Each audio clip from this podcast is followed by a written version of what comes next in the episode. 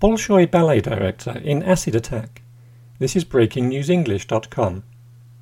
The artistic director of Russia's Bolshoi Theatre is in hospital because someone threw acid in his face.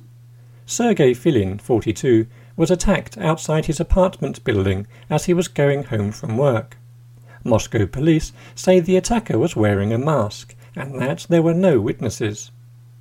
Mr. Filin has severe burns on his face and doctors are battling to save his eyesight. A hospital spokesperson said Filin may have to go to a hospital in Belgium for more treatment. The police believe the attacker works for the Bolshoi Ballet. The police believe the attacker works for the Bolshoi Ballet.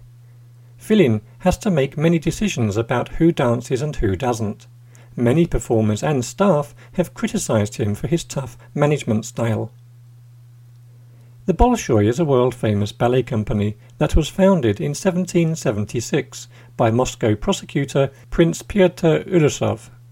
Russia's Empress Catherine II gave the prince permission to organize theatre performances, masquerades, balls, and other forms of entertainment for ten years. It rose to fame in the early 20th century because of the amazing technique and athleticism of its dancers. Today, it is the largest company in the world, with around 220 dancers. Mr. Filin became the Bolshoi's principal dancer in 1990 and stayed in the position for nearly two decades. He became the company's artistic director in 2008. He won many awards, including the People's Artist of the Russian Federation Award in 2001.